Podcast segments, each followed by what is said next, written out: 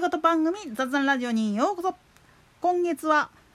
アウトドアの事故あるあるというテーマでお届けしておりますさてまあいわゆるクーラーボックスとかこれからの季節使う人結構いると思うんですよあと保冷剤ねでもねこれ意外な落とし穴としてあの中に長時間食べ物とかを入れてるがために食中毒が起きることもあるんだわな。なんでやねんというのは保冷剤っていうのは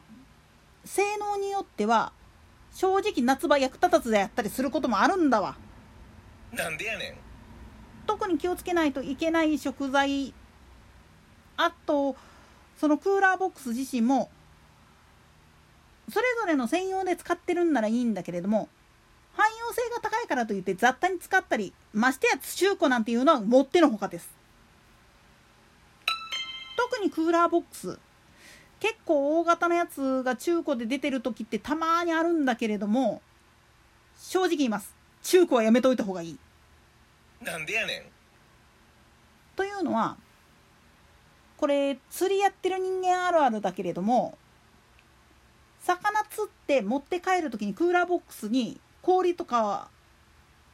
入れた上でかつ何入れるかっつったら魚を血抜きした状態で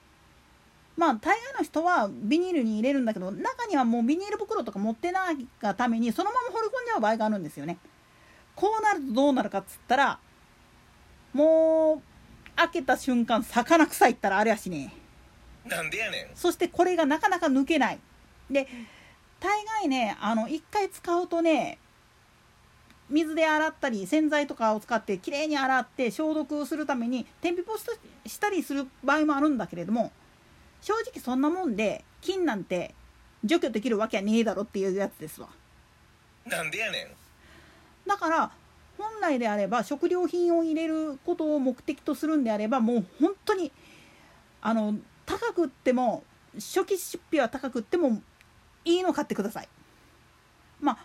普通にねお買い物とかをする程度のんであるんだったらそれこそ本当にホームセンで売っているあの魚屋さんなんかが使うようなプラスチックっていうか発泡スチロールの箱あんなんやったら大体500円とか100均なんかでもちっちゃいやつやったら売ってると思うんであれを使ったらいいんです。でお店とかでもらう保冷剤あるいは保冷用の氷を詰めておけば、まあ、30分から1時間ぐらいの移動距離であるならばこれで十分なんですよ。でもキャンプ場とかに持って行ったりするんだったら容量もちっちゃいしそして氷とかっていうのは意外と溶けるの早いんだわ。細かいやつって。だからできればキューブボあのキューブタイプのっていうかブロックタイプの氷を持っていくっていうケースが多いんですよね。これ釣りやってる人でも結構やってることなんですよ。ただしさっきも言ったように中古のクーラーボックスっていうのはやめといた方がいいっていうのはとにかく使ってた人の衛生管理が疑われることがしばしばあるんですよね。それともう一つは保冷剤っていうのは出してるメーカーさんとかによって機能が全然違います。ましてや大きさとかにもよるんですけどね。まあおいら今手元にはペットボトルなんかを冷やすための専用のあのロゴスが出している超強力保冷剤っていうのがあるんだけれどもこれね普通の保冷バッグなんかに入れてるぐらいやったら23時間は持つんですよ。結構ちっちゃいんですけどね。でもこれが本式のもう大きいやつ L 版とかになってくるとそうですね60リッターぐらいのクーラーボックスとかやったら結構大きめのクーラーボックスでもあれ1個大きいのを入れといたらだいたい半日から1日は冷凍食品入れてられるんですよね。なんでやねんこれはねあの実際にロゴスのお店行った人だったら知ってると思うんだけどデモンストレーションであれの上にあのハーゲンダッツなんか置いてあってほらまだ冷えてるみたいなことをやってることがようあるんですよ。でも実際問題言ってしまうとあれ使うと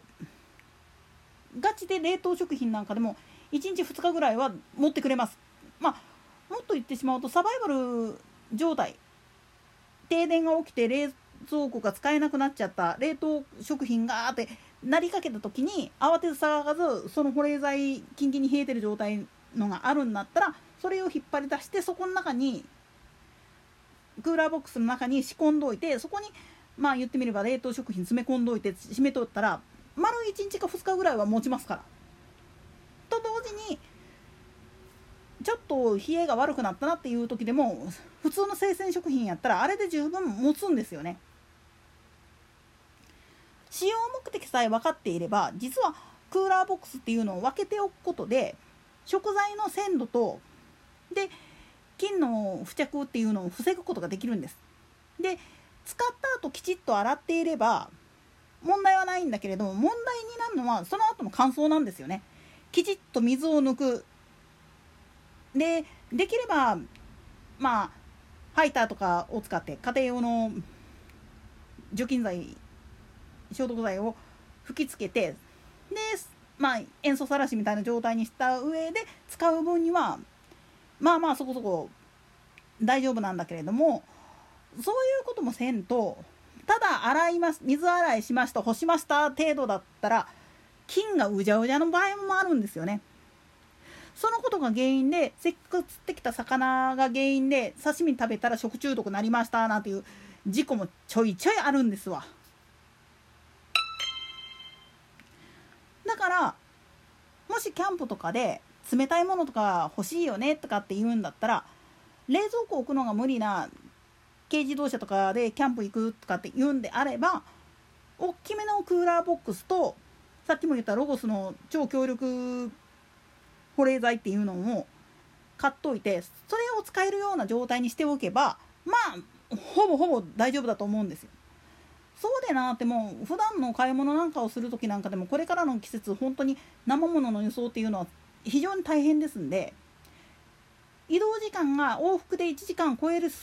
ような場合だったらもう保冷剤23個もうチャチーノでいいです100均なんかで売ってるようなチャチーノでいいからそれを常に保冷バッグの中に入れといた状態で持ち歩くっていうことをやっといた方がいいかと思います。それとできれば食材ごとに袋を分ける。保冷ボックスを分けるっていうのも大事。なんでやねん。これも言ってみれば食中毒を防ぐための工夫です。特にアウトドアで食中毒っていうのは場合によって本当に命に関わることです。ですから必ず使う機材特に保冷剤とクーラーボックスっていうのは自分の使用目的に合わせたものをいくつか用意してそれで使い分けるっていうふうにしておいた方が安全かと思います。といったところで今回はここまで。それでは次回の更新までごきげんよう。